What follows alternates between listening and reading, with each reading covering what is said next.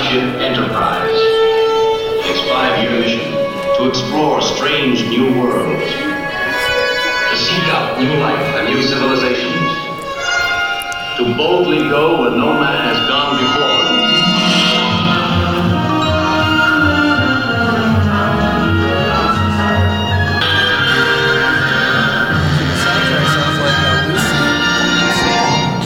Wasn't that beautiful? Oh my gosh. When it first came out in 1966, I was 14, and boy, was I in. Oh my gosh, Star Trek. Did you notice the narration by Captain Kirk, played by um, William Shatner, mentioned a five year mission? They were hoping for five seasons, they only got three. The thing was a bomb. NBC dropped it like a hot potato, and I was devastated devastated. But then in the 1970s, somebody decided to syndicate it, and they ran it in the afternoons. So after school, oh man, I was in over and over and over again. And then in 1977, Star Wars blasted forth and broke all kinds of box office records. And so NBC Paramount kind of said to each other, maybe we got something here. And so then that launched a whole bunch of stuff. 1979 they came out with a dog of a film. It was star trek the motion picture. Anybody see that thing? Oh my gosh it was so bad. It was terrible. It took them an hour to get the thing out of the garage and then it wouldn't work. Wouldn't go into warp drive. And then by the time we went with some friends by the time we got two-thirds of the way the movie we just started to laugh. And, that was not going down well with the Trekkies that were around us. They were very outraged that we thought this film was a dog, but it was. But then they followed it up a couple of years later with a really good movie called The Wrath of Khan. Now, if you're a Trekkie here, I want to let you know some really exciting news. On Tuesday, April 3rd, William Shatner his, himself now a little pudgier than he was in those days. He is going to be here in Worcester at the, at the um, Hanover Theater. And they're going to show The Wrath of Khan on the big screen. And you can meet the man himself because he's going to do a Q&A afterwards. Won't that be exciting? I don't think so. But anyway, that's what's going to be happening, so sign up and line up to do it. Well, they, they, they kind of launched this whole enterprise, this whole uh, kind of uh, enterprise, yeah. They launched this whole thing, this Star Trek thing. There were two more movies, there were four series, and now the movies have rebooted really nicely, actually, with Chris Pine uh, playing uh, Captain Kirk. Now, in, the original series and, um, and in some of the other films, there's that opening narration that speaks of exploring strange new worlds, seeking out new life and new civilizations. To boldly go, not only splitting atoms, but also splitting infinitives to do so, to boldly go where no one has gone before. So, throughout the series, there's this optimistic view of the civilizing characteristics of humanity, the expanding universe made possible by technology, and the hope for peace in the cosmos. And it's sort of like the Star Trek people are on this mission. Uh, they're going to make disciples of all nations and all worlds and teaching them to obey the human precepts, and that's going to make the cosmos a, a better place. But in 2007, as the series Star Trek Enterprise faded to black, a new player emerged on the scene, rocketing us into a new kind of warp drive. For on June 29, 2007, the first iPhone was released. And with that, exploring strange new worlds out there came to be replaced by exploring strange new worlds in here. And we went from looking out to looking in and watching what's going on here. A, a virtual exploration eclipsing an actual one. It's in, indeed, it's or, as if we've been moved into an informational warp drive. There's been an explosion of information.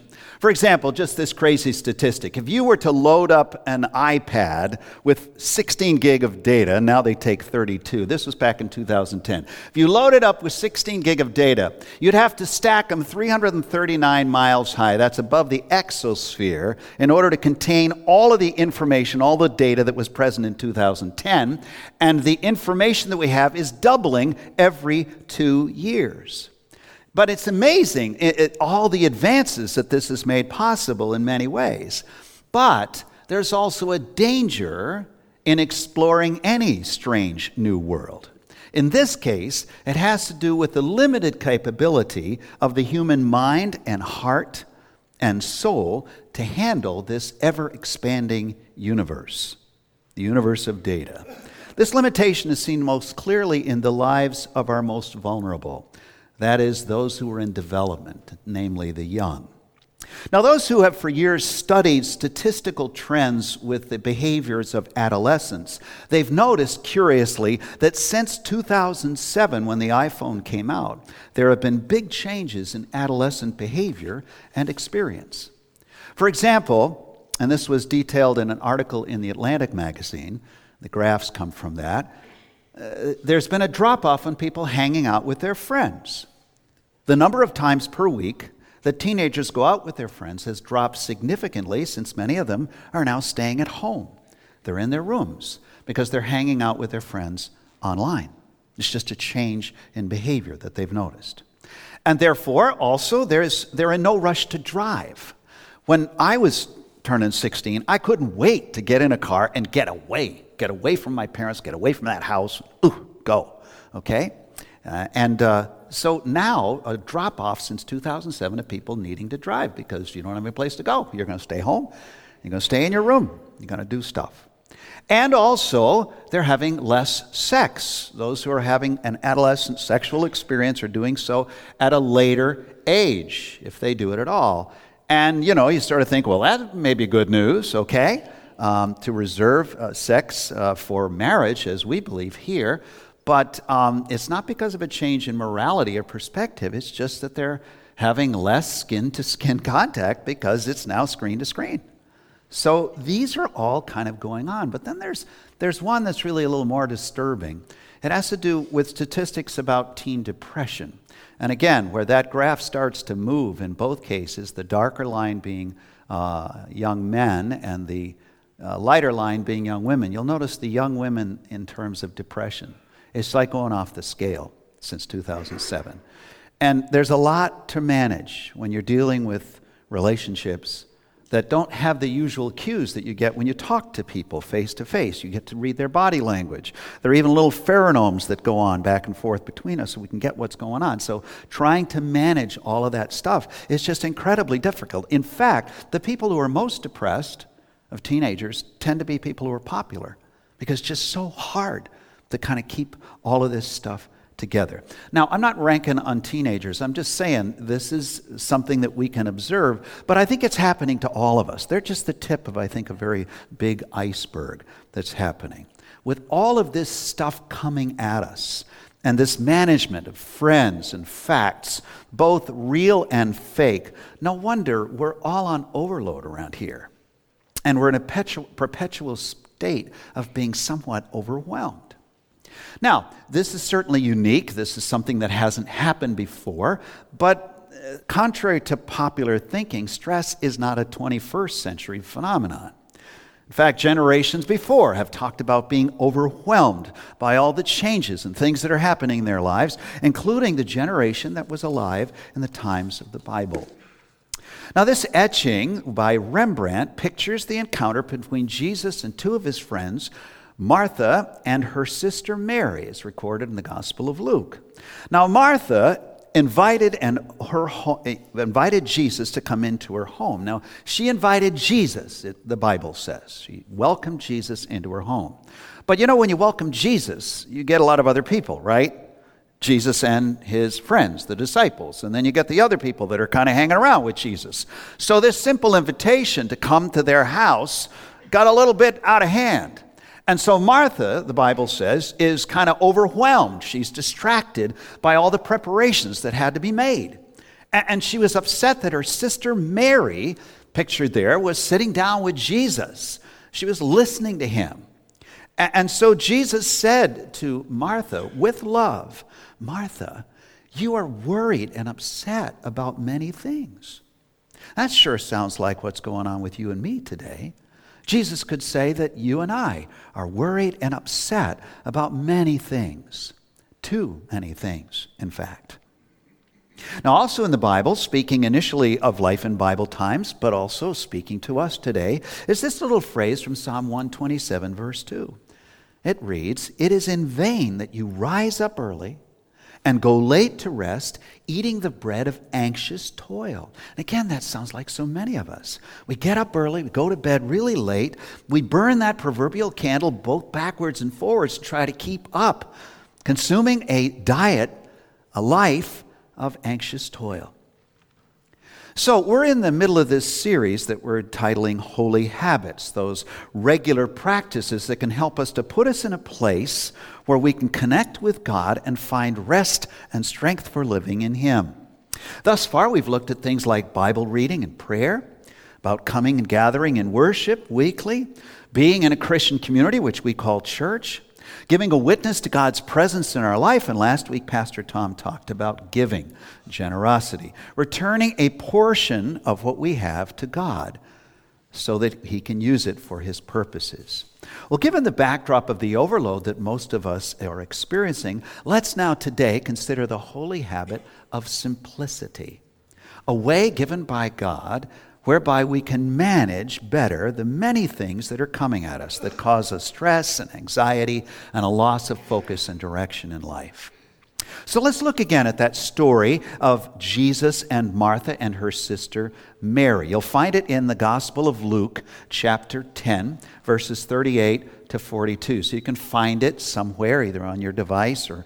Uh, what page is it on in the Bibles we have here? Somebody found it? 735. Thank you. You'll find it there.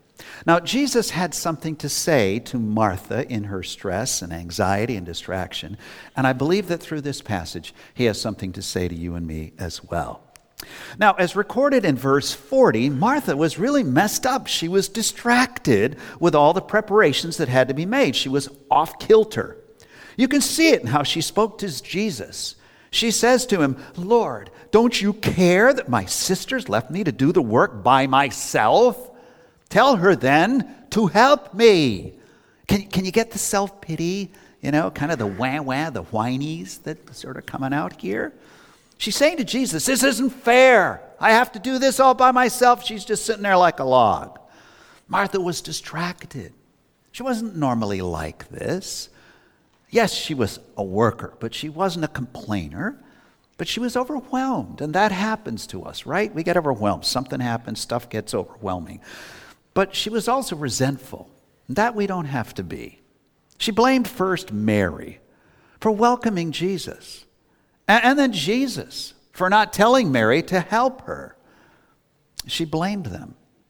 And so, rather than ignoring her or lashing back at her, Jesus speaks kindly to her. But in the process, he diagnoses her situation and I think ours. He says, Martha, Martha. Now, he could have said it this way Martha, Martha. I don't think Jesus does that. In fact, I think Jesus probably was trying to catch up with her. She's pacing back and forth. She's going, Martha, uh, uh, uh, Martha, you know trying to get her attention because she's just in a rant, okay? And then he says, You are worried. Now, it's different from being uh, uh, uh, anxious, I guess, or being fearful. Yeah, there are a lot of people coming. I got to get this house ready. That's okay. But anxiety is when your fear just starts creating more fear and more fear. You know what I'm talking about? Just kind of begins to roll around in your brain like, you know, a little old CD-ROM or something going up there, little hard drive going like this. You are worried he says. You're upset. That means you're off balance, you're off kilter, you're off center. You are upset about many things, all the preparations, all the details, all the diet data. Some of it that perhaps was indeed real, some of it which was just of our own making, which is part of what happens to us. And you know, Jesus could say these things to her in that way because he was a long term friend of theirs. So he could speak the truth lovingly. And you know, He can do that to you. Jesus is your long term friend. Even if you haven't known Him a long time, He's known you forever. He's had you in His mind forever. And He's the only one in your life who can be counted on to be absolutely honest with you about what's going on the good, the bad, and the ugly. And at the same time, absolutely kind to you and absolutely interested in your best interests. There's nobody else who is like that. He really does speak the truth in love. So, this is us, most of us, worried, upset about many things.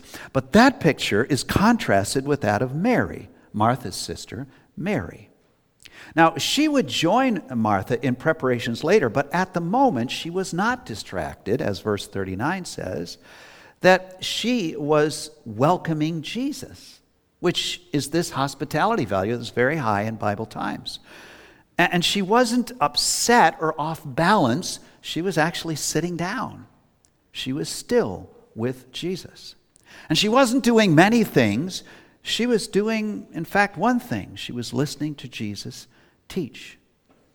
She was focused in the midst of the many things that were going on in her life. It was her home as well, and she would be helping. She would be doing the work with Martha and with their brother Lazarus, who also was there as well.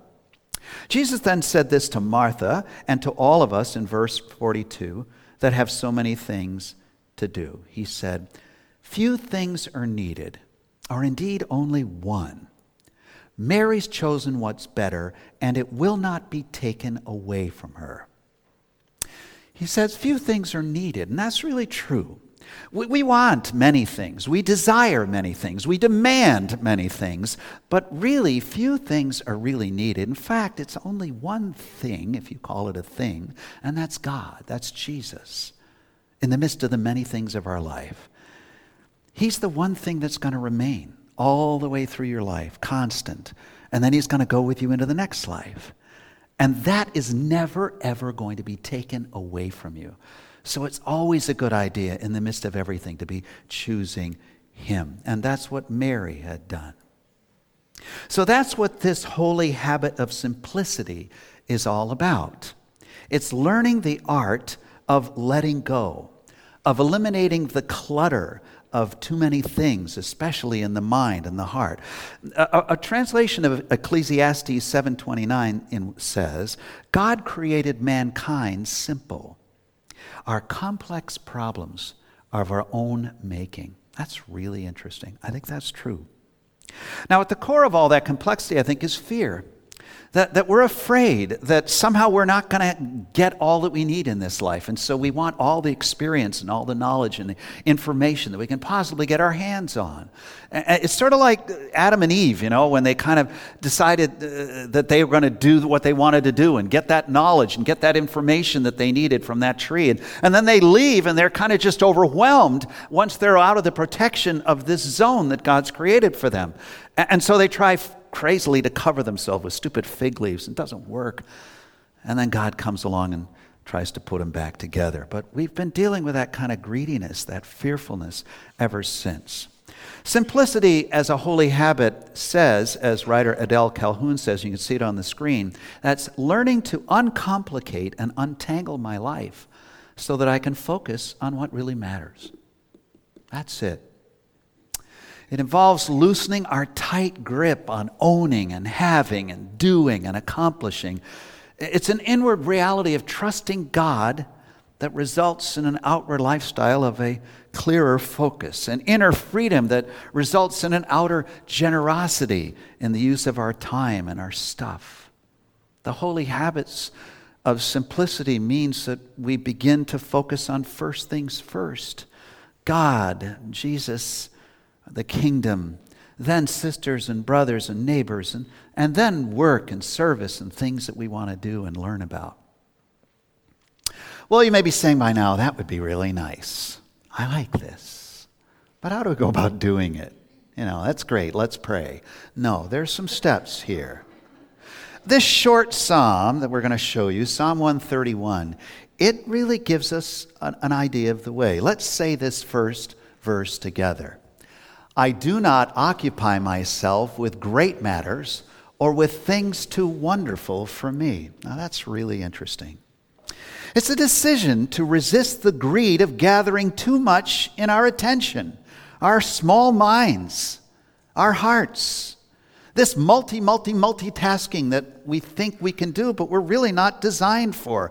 Only God is omniscient, can know all things. Only God is omnipresent, can be in several places at one time.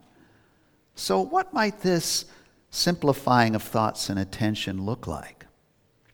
Well, it could involve things like unplugging, taking breaks, significant breaks from screens. For just as surely as screens represent a great place to connect, to learn, and develop and grow, and I use several screens to prepare this message.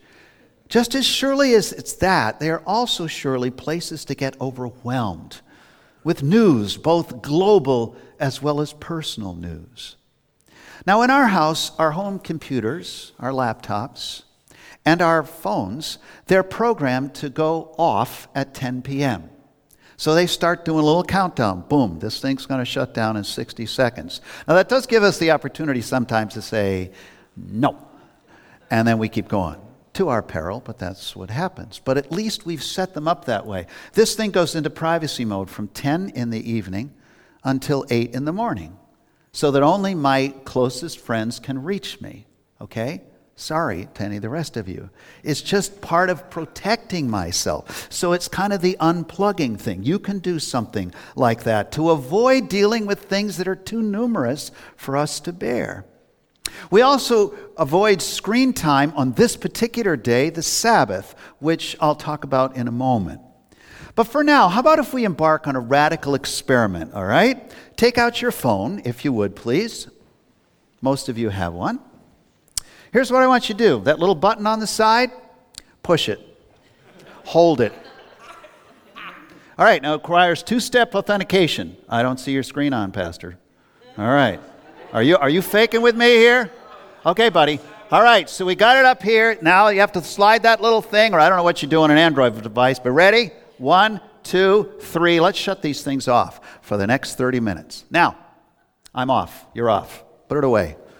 How's that feel? Probably feels anxiety producing to some of us. Somebody's going to contact me. I'm going to miss that message, you know. Blah, blah, blah. That's a sign to you. Okay, and I'm going to check in with you a little later to see how this is going because it might not be as bad as you think. Okay? All right, so unplugging. Let's see, let's see what it feels like to be unplugged for 30 minutes. All right, actually, more like 12 minutes. I got to get going. All right, this holy habit also involves unscheduling, removing things from our calendar that we really don't have room for.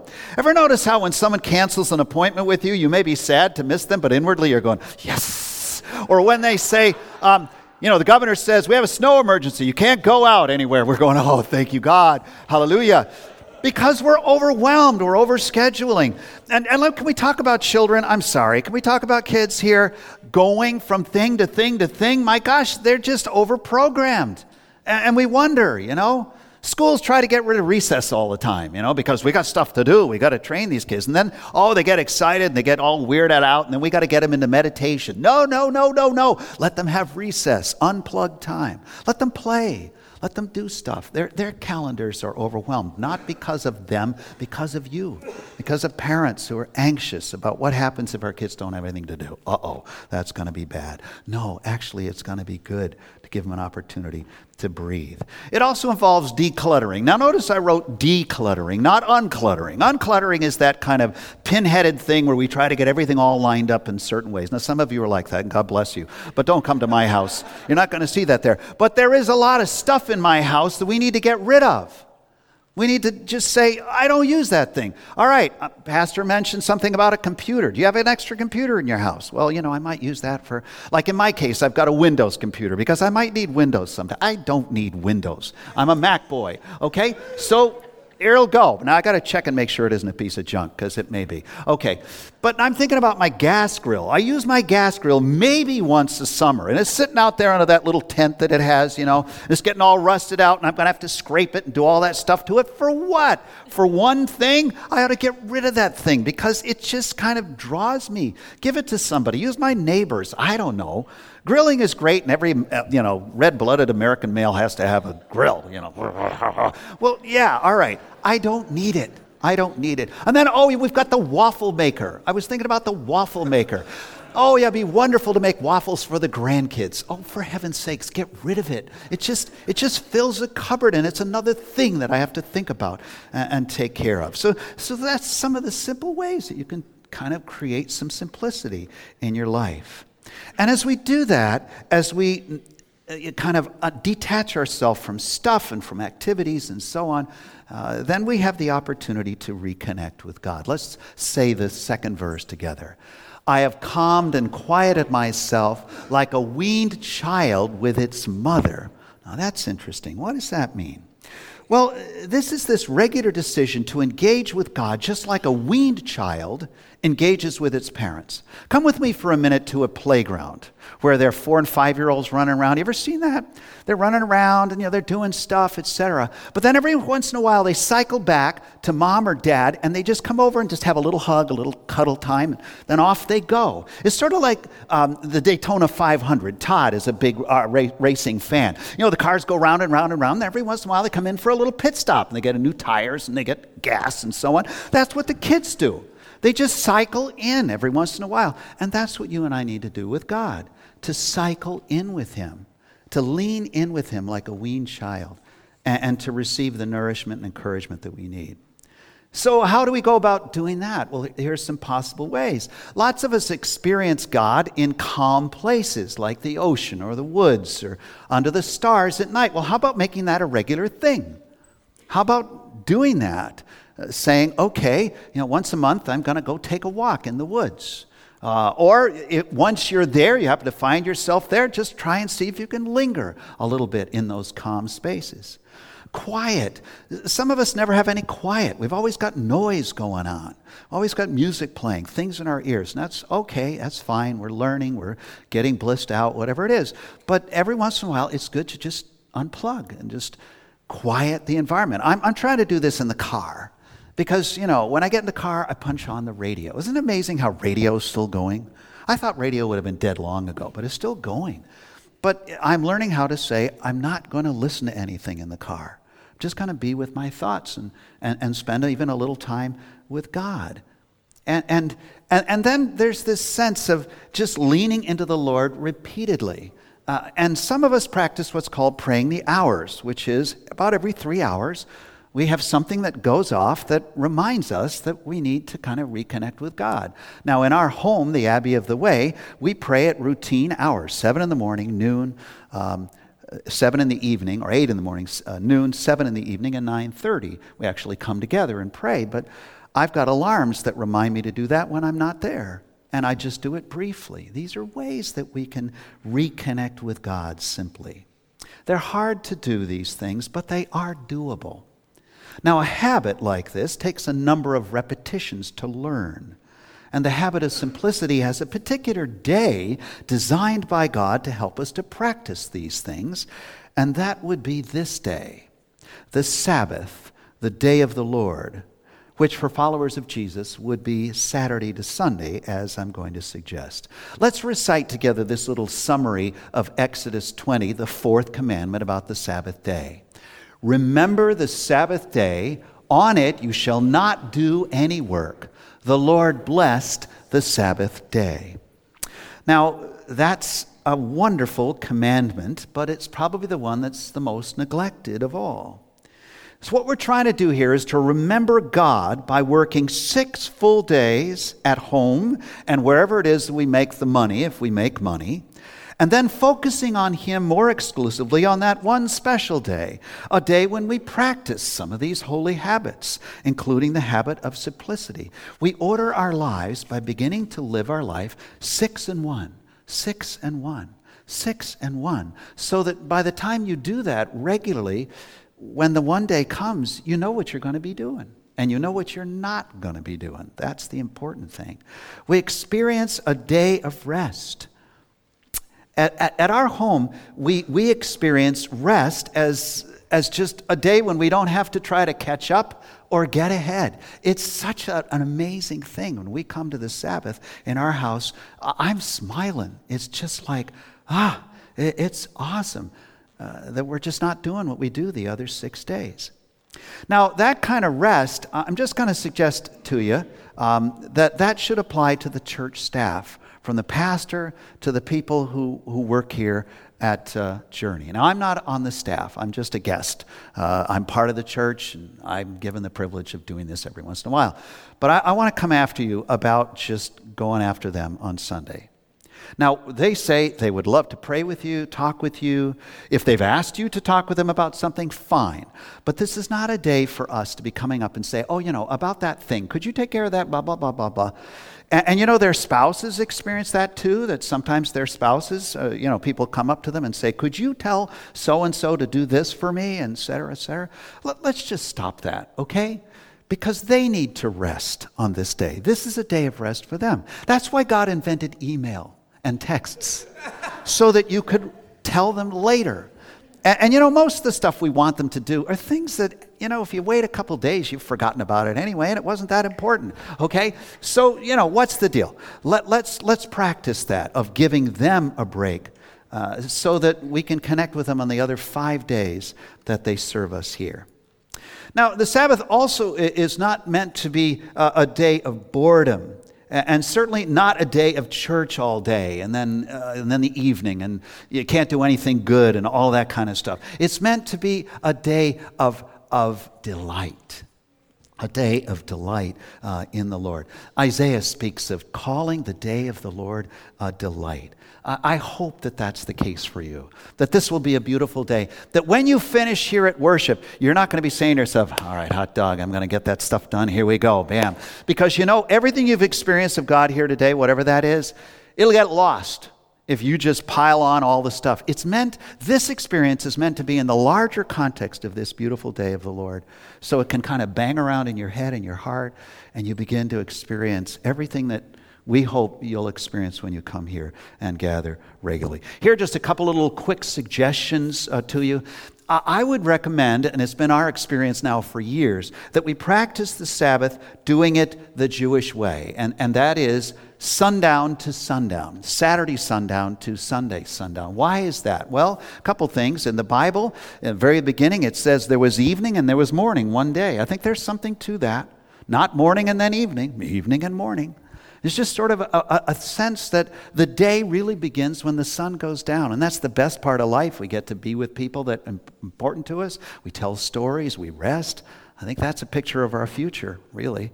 But in any event, so Saturday night, we welcome it with a special uh, meal that we have. Uh, we had this was a time when we gather the family as much as we could. We would tell stories about what went on the past week, including stories of where we saw God at work.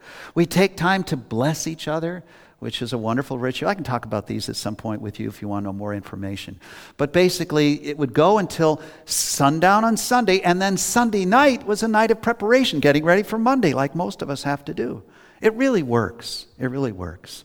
And so I encourage you, take the rest of this daylight hours to just rest a little bit and, and maybe do something different than maybe what you plan to do right after uh, the service. So, Saturday, you see, is the day to prepare. Saturday's the day to get everything ready and to release the anxiety that we have so that on Sunday, you're not kind of just filled with anxiety and worry. I've learned how to practice um, just this sense that, um, you know, this is the day the Lord's made. I'm going to rejoice and be glad in. I'm not going to be into this kind of critical and negative thinking. If I got something to say to somebody, I'm going to wait until uh, the week. I'm not going to do it uh, on the Lord's day. And I'm going to release the anxiety. I practice the Scarlett O'Hara uh, uh, kind of practice from Gone with the Wind, where she says, I'll think about that tomorrow. Think about that tomorrow. That's a good, that's a good way to opportunity. And, and, and just want to say, this is a great uh, situation in which you can welcome friends into your life. You welcome them into your Sabbath, and, and, and they begin to think, maybe this Christian thing is not such a bad idea after all. How do you do this? I do this because Jesus gives me rest and has trained me how to be able to just put it down and, and let it go. These are beautiful, beautiful things uh, that we can do. So, um, how you feeling about your phone being off, by the way? How's it going? Okay. Uh, if you're anxious, if you're still anxious, that'll tell you something. Uh, if you're not anxious, that'll tell you something. Okay? So, with all these habits, we need to practice, practice, practice. And that'll mean some failures as well as some achievements. But we do this together, right? Uh, reason why we're doing the series is so that we can have a common language and understanding, and in some ways hold each other accountable for some of these things. Uh, we do things better together. And again, we proclaim that this is the way to live. We tell people not only to believe in Jesus, but to live this beautiful life that Jesus has given us, including not being overwhelmed. I want to conclude with two very brief little pictures of simplicity, of the kind of simplicity I'm talking about. The first is Mr. Rogers. Jay just came out with a postage stamp uh, on the 50th anniversary of the neighborhood. For 30 years, that guy invited us into his neighborhood and then in syndication, and he's still doing it, okay, posthumously. And uh, you know, he's an ordained Presbyterian pastor. And you know that little message, I like you just the way you are? He always kept it simple. Does that sound like somebody else you know? I love you just the way you are, but I died to forgive you. And I want to teach you a few things about how to live. Oh man, what a beautiful guy. Kept it simple all the way along. And that was beautiful for our children, you know. Yeah, they, they enjoyed Sesame Street, its fast pacedness, but they always loved Mr. Rogers because it was slow and simple. And sometimes, you know, if you're distressed, if you're worried, if you're anxious, turn on the neighborhood. He'll calm down. He also did some amazing things that were uh, great in terms of racial reconciliation. That guy was a hero in many ways. Here's another guy, kept it simple. This guy, Billy Graham, just went to be with the Lord. Now, everybody wanted Billy Graham to do all kinds of things, to go into politics. They wanted him to talk about this and talk about that and make comments about social issues. He never did it because he wanted to keep the message simple. It was so simple. God loves you. Jesus died for you on the cross to forgive you your sins. He rose so that you might have new life. Why don't you give your heart to Him so you might have that life? Can you imagine preaching that for 60 years? You'd think you'd want to do something else. Never, never. This was His message. That was his message. And it's that message that invites you into this beautiful life that you can have the simple life of following Jesus Christ. Let's pray right now. Well, Lord, we give you thanks and praise um, that you have kept it simple with us, really, at, at, the basis. And a lot of the complexities in our life that distress us of our, of our own making. So, Lord, I pray that just some of the stuff we spoke about today would, would cause us to begin to reflect, and that maybe if we have some time this afternoon or make some time, that we begin to ask ourselves, yeah, what's my life like? Is it have that touch of simplicity that, that you had in your life?